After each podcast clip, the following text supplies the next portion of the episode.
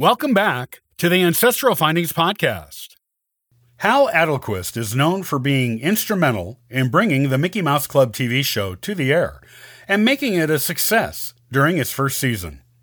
He worked for the Disney Company for decades prior to that and was involved in departments ranging from animation to personnel. A falling out with Walt ended his career in show business. This is his story.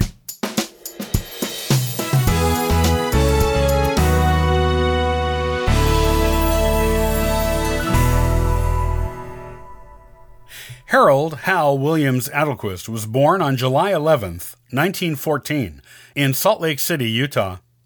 His father was an accountant and a member of a family of immigrants from Sweden who were living in Iowa, while his mother was a Utah native. Before 1920, Hal's family moved to California, eventually settling in Los Angeles. Hal attended Los Angeles High School there and graduated from it in 1932. After graduating, he went to work for Disney Studios. In fact, he went to work there the very year he graduated. During his career at Disney, he married and had two daughters. Hal worked in a variety of capacities during his career at Disney, including as an animator, a storyboard writer, an animation producer, and a TV producer. Most notably, he is known for helping to create and produce the iconic Mickey Mouse Club TV show. This show premiered on TV in 1955 and was created at the particular request of Walt Disney himself. On the show, Hal was credited as an associate producer, where he served as a right hand man to producer Bill Walsh. Prior to working on the Mickey Mouse Club, Hal had been involved in numerous other high profile projects at Disney. He was an assistant director on Snow White in 1937, though he did not receive screen credit for it. He also led training sessions for new and experienced animators where they would work on things like character development and learning the technical skills necessary to film demos of their work. Hal was transferred to the personnel department at Disney in 1938.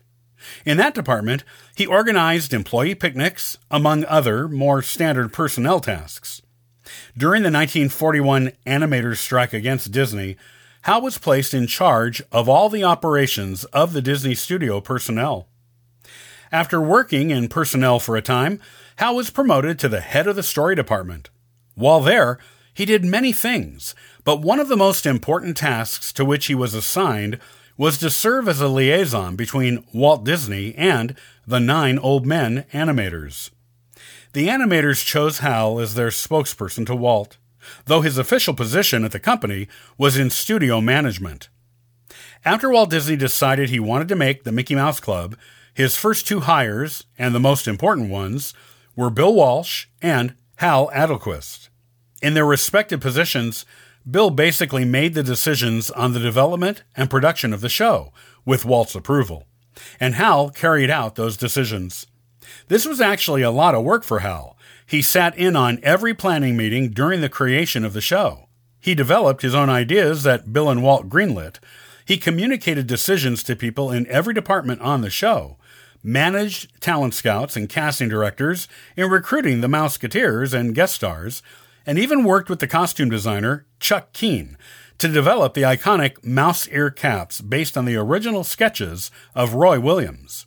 In addition, Hal served on the editorial committee that planned and implemented the launch of Walt Disney's Mickey Mouse Club magazine and selected and organized the technical crew who would make the show. Hal was kind of a jack of all trades in the planning and launch of the Mickey Mouse Club. During the show's first season, he served as production supervisor for several special episodes. After the filming was completed on the first season, Hal was asked to stage the live Mickey Mouse Club circus shows at Disneyland. This circus was a daily show from November 25, 1955, including the Christmas Day and New Year's Day holidays, until early January 1956. This was not an easy task to do for Hal, or anyone, as it involved managing more live performers than had ever been assembled for a show at the park, and working on it was frustrating for not only Hal, but for others involved in producing the show. It is said by many in Disney circles today that the only reason the Mickey Mouse Club made it to air on time and as a success in its first season was solely because of the efforts behind the scenes of Hal Adelquist. The pressure to get the show to air in a presentable format in just a few months fell largely on Hal, more than anyone else involved in the creation and production of the show.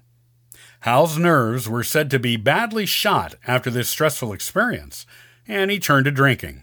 After the first season of filming was done, the production job performed by Hal was taken over by Mike Holoboff, which left Hal with only the task of finding winners for Talent Roundup Day on the second season of the show. Hal did this job along with Jimmy Dodd, which involved going on a 10 city tour in the late spring of 1956. This job was essentially a demotion for Hal, who was resentful of it after all the hard work he'd put into making sure the show went on the air and was a success in the first place. Because of his demotion to talent scout after he'd been an assistant producer on the show, Hal argued with Walt about it, and the two of them had a falling out with each other. Hal resigned from the Disney Company after his 10 city tour in 1956, though he did write a letter asking to be rehired not long after that. Walt turned him down, and Hal never worked for the Disney Company again. In fact, there is no evidence that he ever worked in show business again after leaving Disney. Because of his shot nerves and drinking, Hal eventually ended up homeless in Los Angeles, making money by panhandling.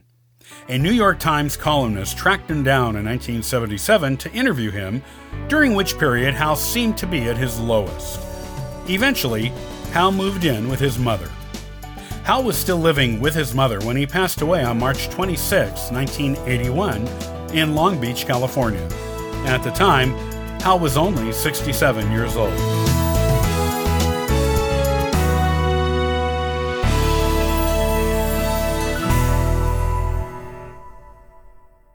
Thanks for listening to the Ancestral Findings podcast. It's greatly appreciated. Be sure to visit ancestralfindings.com to download a free genealogy ebook and sign up for the weekly historical postcard giveaway. I hope you have a wonderful day and happy searching!